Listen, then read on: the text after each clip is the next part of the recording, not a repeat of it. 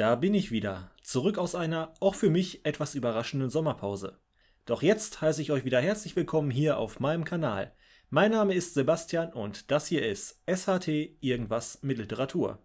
Zuletzt gab es vor der Sommerpause einen durch ein Lied inspirierten Text. Inhaltlich hat meine Geschichte die Handlung wiedergegeben, die auch im Lied vorkommt.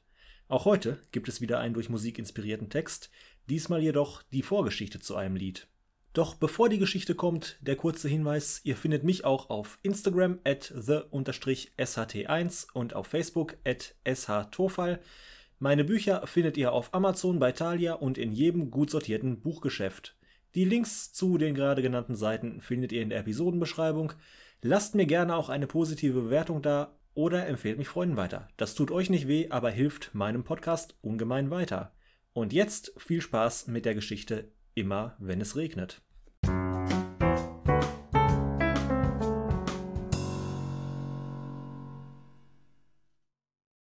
Drückende Hitze, flirrende Luft.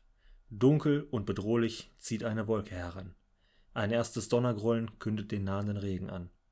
Doch wie jedes Sommergewitter bringt auch dieses es mit sich. Das phänomenale Licht, wie man es nur bei solchen Gelegenheiten sieht. Alle Farben scheinen viel intensiver zu strahlen. Das Grün der Bäume, das Rot der Blüten und sogar das Grau der Straße. Lange dauert es jetzt nicht mehr. Ich muss mich beeilen. Keine Zeit, das leuchtende Bunt zu genießen. Ich beschleunige meine Schritte.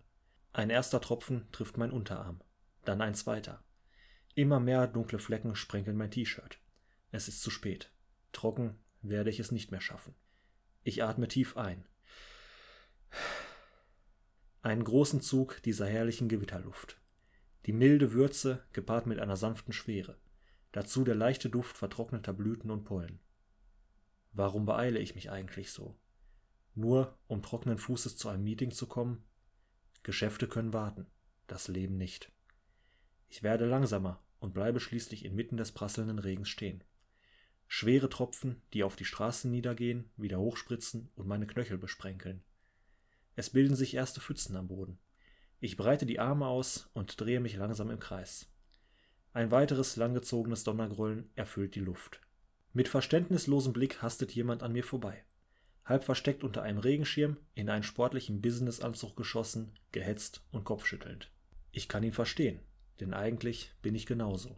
Aber heute, in genau diesem Augenblick, nehme ich mir eine Auszeit, drücke auf Pause und lebe im Moment. Frei von Terminen, Verpflichtungen und Sorgen. Das alles ist wie weggewischt. Da bin nur noch ich. Ich und der Regen auf meiner Haut. Die Tropfen, die inzwischen mein Shirt durchweicht haben und nun beginnen, mir aus den Haaren zu laufen. Jeder Tropfen, der mir die Stirn hinunterläuft und vom Kinn fällt, ist ein Stück Freiheit. Eine Erinnerung an die Kindheit, als das Leben noch leicht und unbeschwert war. Hupend fährt ein Auto an mir vorbei. Das dreckige Wasser einer Pfütze spritzt hoch und reißt mich aus meinem Tagtraum zurück ins Hier und Jetzt. Was mache ich hier eigentlich? Ich stehe durchweicht im strömenden Regen. Jetzt beginne auch ich zu laufen. Ich suche Schutz unter dem Vordach eines Fachgeschäfts und bin mit dieser Idee nicht alleine. Unter dem Dach hat schon vor mir eine Frau Schutz gesucht. Dunkle Augen, dunkle Haare und genauso durchnässt wie ich. Liebe auf den ersten Tropfen. Ich will sie ansprechen, weiß aber nicht wie. Sie kommt mir zuvor. Mein Name ist Anna. Ja, ob es wohl so zu Max Herres Lied gekommen ist, man weiß es nicht und wir werden es auch nie erfahren. Nichtsdestotrotz war das meine Geschichte immer wenn es regnet.